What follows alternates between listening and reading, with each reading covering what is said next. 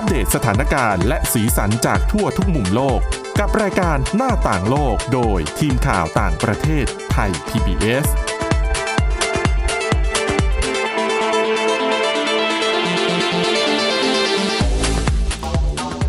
สวัสดีค่ะ คุณผู้ฟังขอต้อนรับเข้าสู่รายการหน้าต่างโลกนะคะ วันนี้เรายังคงมีเรื่องราวข่าวสารที่น่าสนใจจากต่างประเทศค่ะสำหรับวันนี้พบกับคุณทิพย์ตะวันธีรนัยพงษ์และดิฉันสวรักษ์จากวิพัฒนาคุณค่ะ สวัสดีค่ะ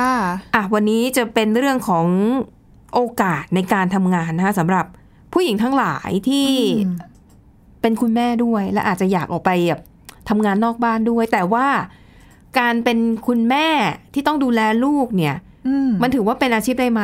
อืมเพราะจริง ๆ ก็ไม่ใช่งานง่ายเลยนะ ใช่ ดิฉันเนี่ย แค่เลี้ยงหลานเนี่ยแทบจะก็จะแย่อยู่คุแล้วมนะสติไม่อยู่ แล้วดิฉันก็จะชื่นชมมากคนที่อ๋อผู้หญิงอะที่ทำงานนอกบ้านด้วยอะเป็นแม่ด้วยแล้วเป็นแม่เลี้ยงลูกด้วยเนี่ยโอ้โห ต้องบอกว่าอ๋อพวกเธอสตรองมากนะต้อคะงมีทักษะเยอะใช่ขนาดไหนนะค่ะแต่ทีนี้ทำไมการเป็นอืมแม่บางทีเนี่ย ก็ถูกมองว่า อุ๊ย ไม่ควรจ้างงานอะอย่างยกตัวอย่างในญี่ปุ่นค่ะถ้าผู้หญิงแต่งงานแล้วปั๊บอืมเนี่ยโอ้อาชีพการงานนี่ถือว่าไม่ก้าวหน้าเลยนะใช่ยิ่งถ้ามีลูกนะ แทบจะต้องออกจากงานเลยค่ะนะคะเออซึ่งเดี๋ยวเรื่องนี้คุณทิตวันจะมาเล่าให้ฟังนะคะว่าโอกาสในการทำงานของผู้หญิงกลุ่มนี้เป็นอย่างไรบ้างค่ะแต่ว่าเรื่องแรกค่ะ เราไปดูผลสำรวจกันก่อนนะคะ แน่นอนต้องมีเรื่องของกรุงเทพเกี่ยวข้องด้วย เป็นผลการสำรวจของบริษัทที่ปรึกษาเมอร์เซอร์ค่ะ เขาสำรวจ ค่าครองชีพสำหรับชาวต่างชาติหรือที่เรียกว่า expat expat หมายถึงชาวต่างชาติที่มาใช้ชีวิตอยู่หรือว่ามาทำงานในประเทศที่ไม่ใช่บ้านเกิดของตัวเองค่ะนะคะ เมืองไหนที่มีค่าครองชีพแพงที่สุดสำหรับชาวต่างชาติ ซึ่งผลออกมาก็จะมีชื่อเมืองแปลกๆ ซึ่งก็แปลกจริง ๆ คือไม่ไม่ไม่คิดว่าจะแบบเมืองนี้จะติดอันดับนะคะ ถ้าถามแบบนี้คุณทิตวันคิดว่าเมืองไหนอะในความรู้สึกทั่ว ๆ ไป น่าจะเป็นดิค่าฉันครองชีเห็นพสูงข่าวอันนี้แล้วเอาดิเหรอฉันก็เลยพอจะเดาได้ แต่แต่จริง ๆ แปลกจริง ๆ อยู่ในเออเติร์กเมนิสถานใช่ไหมคะ ใช่ อันดับอ๋อหนึ่งเนี่ยชื่อดิฉันกอ่ารุนงชื่อไม่ออกอาสกาบัตของเติร์กเมนิสถานค่ะคุณผู้ฟังต้องถามประเทศนี้อยู่ตรงไหนของโลก เออเอเชียกลาง แต่ว่าอุ้ยยากอะคนจะไปอะเอาง่ายๆไม่ค่อมีคนไปนึกภาพอิหร่านอ่าอยู่เหนืออิหร่านขึ้นไปชายแดนติดกับอิหร่านแต่ว่าเติร์กมินิสถานอยู่ติดข้างบนแล้วก็ เติร์กมินิสถานเนี่ยเป็นส่วนหนึ่งของอดีตสหภาพโซเวียตค่ะอืมนะคะทำไมถึงติดอันดับเออคืออะเดี๋ยวไปไล่เรียงก่อนประเทศอื่นๆเนี่ยมีอะไรบ้างมีนะคะอะไรที่คุ้นหูไหมคะคุ้นหูที่คิดอันดับว่าน่าสจะองใช่คุณแน่นอนฮ่องกงโอโอเค อันดับสามเบรุต เลบานอน แต่แปฮ่ลองกกเนอะงแพงขนาดนั้นเลยเหรออุ้ยไม่แปลกนะฮ่องกงก็ติดอันดับอยู่แล้วสำหรับคนในฮ่องกงก็แพง และยิ่งถ้าเป็นชาวต่างชาติไปอยู่ยิ่งแพงใหญ่อืมอะอันดับสี่กรุงโตเกียวของญี่ปุ่นไม่แปลกเนาะค่ะแต่นะคะเบรุตนี่สิเมื่อสักครู่อันเดี๋ดัยวบสามเดี๋ยวเดี๋ยวเราจะมีเฉลยใช่ไหมว่าทำไมอย่างเบรุตกับเติร์กเมนิสถานเนี่ยถึงติดอันดับค่ะนะคะอันดับ5เมืองซูริกของสวิตเซอร์แลนด์ อันดับ6นครเซี่ยงไฮ้ของจีนอืมนะคะเอ่ออันดับ7สิงคโปร์ อันดับ 8 นครเจนีวาของสวิตเซอร์แลนด์นะคะ แล้วก็อันดับ 9 กรุงปักกิ่งของจีน อันดับ 10 เบิร์น กรุงเบิร์นของสวิตเซอร์แลนด์เหมือนกัน ส่วนใหญ่สังเกตไหมเป็นเมืองเศรษฐกิจอืมเป็นเมืองแห่งการค้าการขาย หรือไม่ก็เป็นเมืองหลวงเป็นเมืองท่องเที่ยวที่ที่คนเขาไปอยู่กันเยอะๆ เป็นเมืองที่มีความหนาแน่นค่าครองชีพสูงใช่ แต่ทำไมอัสกาบัตกับกรุงเบรุตของเลบานอนถึงติดอันดับอ่าเหตุผลเนี่ยตรงข้ามกับ ประเทศส่วนใหญ่ที่เล่ามาค่ะ คือประเทศส่วนใหญ่เนี่ย ค่าของชีพแพงเพราะหนึ่งเป็นเมืองใหญ่แน่นอนคนแออัด ค่าอสังหาริมทรัพย์ค่าอาหารการกินก็ต้องแพงขึ้นตามไปด้วย ค่าของชีพสูง แต่สำหรับเบรุตกับอัสกาบัตเนี่ย สาเหตุที่ค่าครองชีพสูง เพราะเศรษฐกิจพังใช่เอไหมอคือตรงข้ามกันเลยนะคะ คือ คือปัญหาเศรษฐกิจ เงินเฟ้อสูงมากก็เลยทำให้ราคาสินค้าและบริการสูงขึ้นตามไปด้วยเออ เพราะว่าประเทศเขามีปัญหาเงินก็เฟ้อไปนะค่ะ ทีนี้ถามว่าแล้วจะทำแบบสำรวจแบบนี้ไปทำไม สาเหตุที่ต้องทำแบบนี้นะคะ เพื่อเป็นหลักเกณฑ์ให้กับบริษัทข้ามชาติทั้งหลาย เวลาที่เขาจะส่งคนหรือจะไปตั้งสำนักงานในเมืองต่างๆ ทั่วโลกเหล่านี้เนี่ยเขาจะได้คำนวณค่าใช้จ่ายถูกว่าอะ ถ้าส่งพนักงานไปควรจะต้องให้พนักงานเงินเดือนเท่าไหร่ค่าเช่าบ้านเท่าไหร่ เพื่อให้มันเหมาะสมกับค่าครองชีพของเมืองนั้นๆนะคะ ดังนั้นเนี่ยก็ถือว่ามันเป็นประโยชน์ต่อการทำธุรกิจ ซึ่งเขาสำรวจจากอะไรบ้าง เขาสำรวจจากค่าครองชีพ ค่าอาหารแล้วก็บริการต่างๆเนี่ยนะคะ รวมแล้วมากกว่า 200 รายการอืมเพื่อนำอย่างเช่นค่าน้ำมันค่ะค่าเช่าอพาร์ตเมนต์ค่าคนขับรถ ค่าเช่ารถอะไรแบบนี้นะคะเพราะว่าอย่าลืมว่าอะชาวต่างชาติไปทำงานในประเทศที่ไม่ใช่บ้านเกิดของตัวอืมเองเนี้ยไม่เหมือนกับเราที่ที่เกิดในน่ะประเทศค่ะนั้นทำงานแล้วก็อยู่อาศัยอยู่ในประเทศนั้นๆนะถูกต้องเออนะคะอะทีนี้เราจะไปดูที่อ่าอัสกาบัตออกเสียงยากจริง ๆทำไมถึงกลายค่ะเป็นเมืองที่มีค่าครองชีพสูงนะคะอัสกาบัตเนี่ยเคยเป็นส่วนหนึ่งของอดีตสหภาพโซเวียต แล้วเป็นประเทศที่พึ่งพารายได้จาก ก๊าซธรรมชาติแล้วก็น้ำมันค่ะและอย่างที่ทราบกันดีในช่วงหลายปีที่ผ่านมาราคาน้ำมันในตลาดโลก ลดหวบอืมก็เลยทำให้เศรษฐกิจของเติร์กเมนิสถานเนี่ยเรียกว่าย่ำแย่มากๆ มันก็เลยทำให้เกิดภาวะเงินเฟ้อหนักมากนะคะ อาหารการกินค่าครองชีพทุกอย่างสูงขึ้นนะคะ แล้วก็อย่างที่บอกอะเศรษฐกิจพังนะคะ ก็จะคล้ายๆกับเอ่อกรุงเบรุต กรุงเบรุตในประเทศเลบานอน และอย่าลืมนะ ปีที่แล้วมีเหตุอ๋อระเบิดที่ท่าท่าเรืเรืออนะคะส่งผลกระทบหนักมากนะคะเขาบอกว่าเหตุระเบิดที่ท่าเรือเนี่ยเป็นปัจจัยสำคัญที่ทำให้กรุงเบรุตของเลบานอนเนี่ย คือปีก่อนๆเนี่ยอืมเป็นเมืองที่มีค่าครองชีพอันดับที่ 45 ของโลกค่ะ แต่พอเกิดเหตุโอ้ระเบิดขึ้นผ่านมาแค่ปีเดียว จากอันดับ 45 พุ่งขึ้นมาอยู่ในอันดับที่ 3 ของการสำรวจ คือผลกระทบของเหตุการณ์นั้นเนี่ยรุนแรงจริง ๆ นะ ใช่นะคะ แล้วเขาก็บอกว่าปัญหาการเมืองของเลบานอนเองด้วย ก็เป็นตัวที่เร่งทำให้สถานการณ์ด้านเศรษฐกิจนั้น เลวร้ายมากกว่าเดิมนะคะอะอันนี้ก็เป็นข้อมูลที่น่าสนใจนะคะอะส่วนประเทศที่เหลือก็ไม่ต้องเมืองที่เหลือเนี่ยก็ไม่น่าแปลกใจอยู่แล้วนะคะ อย่างค่ะซูริกเนี่ยก็กรุงเทพล่ะกรุงเทพอ๋ออ๋ออ๋อใช่ใช่ใช่เมื่อกี้พูดไปใช่ไหมคะ เดี๋ยวแป๊บหนึ่งกรุงเทพนะคะเอ่อได้นดับ ถือว่าดีขึ้นที่เท่ไหร่ถือว่าค่ะดีขึ้น ก่อนหน้าเนี้ย ที่ก่อนหน้าที่จะมีการสำรวจเราอยู่อันดับที่ 46 ค่ะเออขออภัยเราอยู่ที่อันดับที่เอ่อ45 35 นะคะ แล้วก็ปรับตัวลดลงถึง 11 อันดับ ค่ะ ปรับตัวลดลงแปลว่าดีขึ้นแปลว่าค่าครองชีพ ถูกลง ถูกลงอืมอืมนะคะ คือชาวต่างชาติไม่อยู่สบายขึ้น แต่แต่ก่อนหน้านี้เขาก็อยู่กันสบายอยู่แล้วนะ คือมีแค่เหรียญเดียวอะข้าวไข่เจียวได้หนึ่งมื้ออิ่ม ไม่แต่ว่าชาวต่างชาติเขาก็จะไม่มากินข้าวไข่เจียวไงมีซี่ต่อข้าวสารเยอะแยะเลย ใช่เพราะว่าต่างชาติก็มีหลายกลุ่มเออบางกลุ่มก็อาจจะไม่สามารถกินอาหารไปข้าวท้องถิ่นสารได้อาจจะเป็นเป็นนักท่องเที่ยวไงคะค่ะแต่ว่ากรณีนี้อาจจะเป็นคนที่ส่วนใหญ่มาทำงานอ่าใช่แล้วพอมาทำงานเนี่ยอยู่ย่านไหนล่ะ การกินสีการลมอยู่สาทรถูกต้องถูกต้ค่าองของชีพแพงทั้งนั้นนะคะอือหือใช่ ค่าที่พักอาศัยอีกโอ้โหค่ะอะนั่นก็เป็นเรื่องราวของค่าครองชีพในเมืองต่างๆ ทั่วโลกนะคะอะทีนี้กลับมาถึงเรื่องราวของคุณแม่บ้านทั้งหลายบ้างอืมผู้หญิงเนี่ยแหละ คือหลายคนอาจจะรู้สึกเออพอใจกับการเป็นแม่บ้านค่ะอยู่บ้านเลี้ยงลูกอะดูแลสามีแต่ดูในแลสังครอบคคมรัเดี๋วยวนี้ก็ไม่ได้ เพราะว่าเออคือถ้า ถ้ามีครอบครัวค่ะให้ฝ่ายชายทำงานแล้วเลี้ยงทั้งครอบครัวเนี่ย บางทีอืมเงินไม่พอนะถูกค่าใช้จ่ายต้องในการเลี้ยงเด็กสูงบางทีมกฝ่ายนะชายอาจจะมีสะดุดเรื่องการงานการเงินใช่แล้วเป็นค่าเป็นคนเดียวหาเงินเข้าบ้านเนี่ยก็ยากเขาเรียกว่าความเสี่ยงสูงอืมดังนั้น ผู้หญิงจำนวนมากก็เลยคิดว่าเอออยากจะออกไปหางานเพื่อเป็นอ๋อใช่ ทางเลือกเป็นอีกตัวหนึ่งที่เป็นเป็นรายได้อีกทางที่จะมาแบ่งเบาภาระ ก็คือจะได้ทั้งสองคนช่วยกันทำงานนะคะใช่ใช่แต่ค่ะตอนเนี้ยมันก็เลยมีกระแสคือจริง ๆ ไม่ใช่กระแสเพิ่งเกิดตอนนี้นะคะ คือเกิดมานานแล้วว่า จริง ๆ แล้วเรื่องของการที่ความเป็นแม่อะค่ะการที่เป็นแม่ดูแลลูกๆ ดูแลบ้านแบบเนี้ยค่ะจะสามารถเรียกว่าเป็นอาชีพหนึ่งได้ไหมอืมสามารถเอาเรื่องของอาชีพแม่เนี่ยอืม ไประบุอยู่ในซีวีหรือว่าเรซูเม่เวลาไปสมัครงานได้หค่ะรือเปล่าค่ะเออความเห็นของคุณสวรักษ์คิดว่าควรระบุไว้ไหม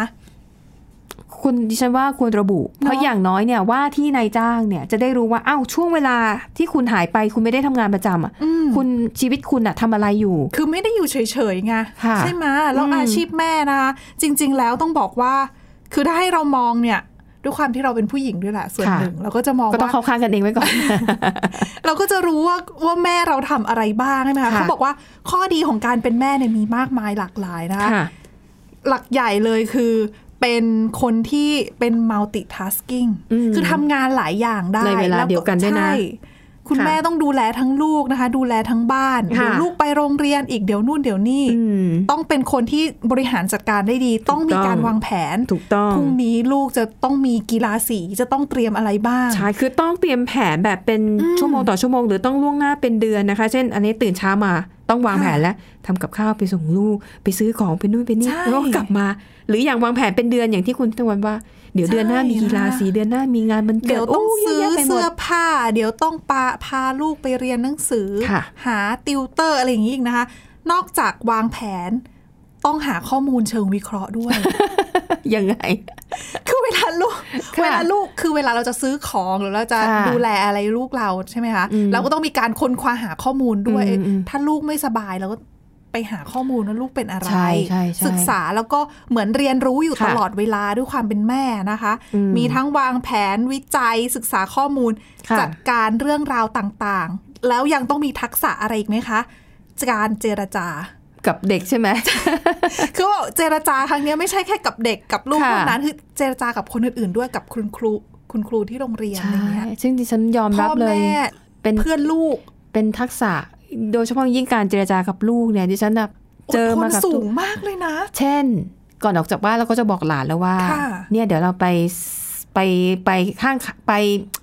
มินิมาร์ทแห่งหนึ่งนะค่ะแต่เราจะไปซื้อของกินเท่านั้น เราจะไม่ซื้อของเล่น ตกลงไหมโอเคไหมโอเค โอเค โอเค ไปถึงหน้างานปั๊บสัญญา สัญญานะ โอเค ค่ะ แน่นอนไปถึงหน้างานเกิดอะไรขึ้นอืมยืนอยู่ตรงหน้าของเล่น ไม่หนีไปไหน ไม่เดินไปไหนลากก็ไม่กลับ ดิฉันน่ะ อันนี้ยังดีนะไม่ร้อง ไม่ร้องไงเมื่อพ่อแม่เขาสอนมาดีดิฉันก็แบบอ้าวไหนเราสัญญากันแล้ว ใช่ไหมจำได้ไหมไม่จะคือดิฉันน่ะพูดยังไงก็ไม่ได้ ก็เลยอะสุดท้ายเรียกแม่เขามาค่ะให้แม่มาจัดไม่น่าเชื่อเขาจัดการยังไงได้ ไม่รู้ แต่สุดท้ายสามารถนำเด็กเนี่ยนำหลานดิฉันนะกลับขึ้นรถได้โดยที่ไม่ได้ซื้อของเล่นติดมือมาเลยแม้แต่อันเดียว โอ้โหจึงต้องบอกว่าทักษะในการเจรจาสุดยอดแล้วมากปณีประนอมสูงด้วยนะค่ะแล้วก็นอกจากนั้นนะคะ คือต้องมีความเป็นผู้นำเออรวมไปถึงเรื่องของทักษะในการจัดสรรเวลาจัดการเรื่องของเวลา ซึ่งสำคัญมากเป็นทักษะที่สำคัญในการทำงานนะคะอ่าฮะค่ะแต่เรื่องราวรายละเอียดจะเป็นยังไงเนี่ยยังมีต่อนะอะเดี๋ยวกลับมาฟังคุณทิตวันกันต่อในเบรกที่ 2 ตอนนี้พักกันสักครู่ค่ะ หน้าต่างโลก โดยทีมข่าวต่างประเทศไทย PBS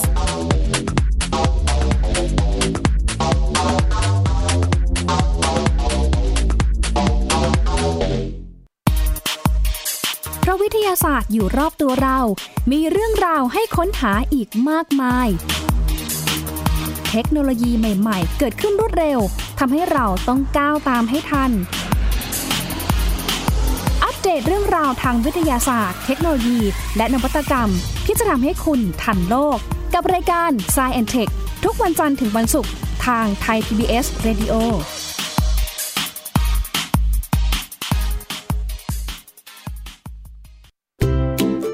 ช่วงเวลาแห่งความสุขช่วงเวลาแห่งการเรียนรู้ ยิ้มรับความสดใส ในรายการพระอาทิตย์ยิ้มแฉ่งเย้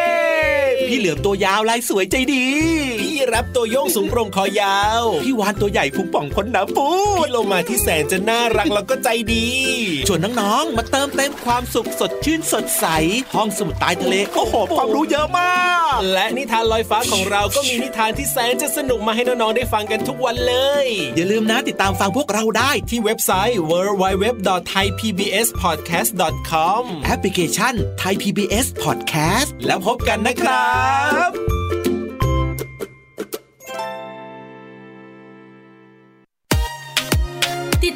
หลากหลายเรื่องราวของลูกและสามีกับสามมนุษย์แม่ นิธิดาแสงสิงแก้ว ปาริตามีซัพ์และสัสิธรสินพักดี ในรายการมัมแอนเมาส์ทุกวันจันทร์ถึงวันศุกร์เวลา 8นาฬิกาถึง 9นาฬิกาทางไทย PBS ดิจิตอล Radio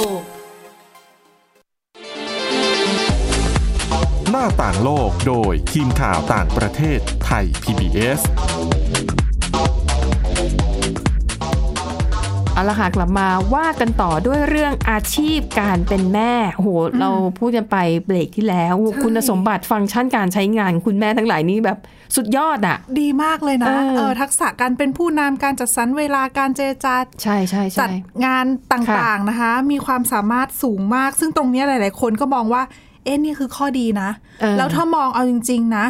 นี่คือการที่เป็นทักษะที่ทำให้การทำงานมีประสิทธิภาพสูงนะคะอือหือค่ะดังนั้นเนี่ยเรื่องของอาชีพแม่เนี่ยควรที่จะระบุไปอืมในถือว่าเป็นรซูเม่นะเป็นอีกคุณสมบัติหนึ่งของผู้สมัครใช่ใช่แต่ว่าบทความที่เรามานะอยู่ใน BBC เขาบอกว่าค่ะจริง ๆ แล้วข้อดีมีใช่ แต่ข้อเสียก็มีเหมือนกัน เพราะอย่าอะลืมว่าการเป็นแม่เนี่ย บางคนมีอคติ หมายถึงเพื่อนร่วมงาน ไม่ว่าจะเป็นเพื่อนร่วมงาน ไม่ว่าจะเป็นนายจ้างนะคะค่ะคือก็จะมีอคติกับเรื่องของการที่คนเป็นแม่จะมาทำงาน เพราะอะไร เพราะเขาก็จะมองว่าคนเป็นแม่ สิ่งที่ให้ความสำคัญมากที่สุดก็คือ ครอบครัวครอบครัวคือลูกมดังนั้นเนี่ยเวลาทั้งหมดที่ควรที่จะเอามาให้กับการทำงานค่ะทุ่มเทกับการทำงานอืมเขาก็จะมองว่าจะเอาไปให้ลูกหรือเปล่าอ่าการทำงานก็จริงจะต้อง มีการจัดสรรเวลาการทำงานที่ยืดหยุ่นพอให้คุณแม่ไปดูแลคุณลูกด้วยหรือเปล่าอืมเพราะอย่าลืมว่าหลาย ๆ งานเป็นงานค่ะเข้าออกตามเวลาค่ะ9โมงเลิก6โมงเย็นหรือบางครั้งอืมต้องมาทำงานก่อนเวลาเลิก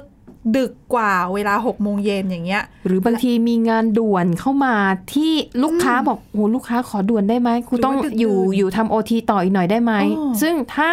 เป็นคุณแม่อะ แล้วมีภาระต้องรับส่งลูกหรืออะไรก็แล้วอะแต่จะยังไงอ่าอันนี้อ่าซึ่งใช่ทางใช่บริษัทก็จะมองว่าตรงเนี้ยะเป็นอุปสรรคละอืมอืม ดังนั้นไม่ควรจ้างหรือเปล่าค่ะตรงนี้แหละค่ะที่ที่ถือว่าเป็นเป็นข้อเสียหลักะของต้การที่อะเป็นแม่ค่ะเขาเรียกใช้ภาษาอังกฤษนะคะว่า motherhood penalty อ่าค่ะ อืม ซึ่งก็มีผลวิจัยออกมาด้วยนะคะ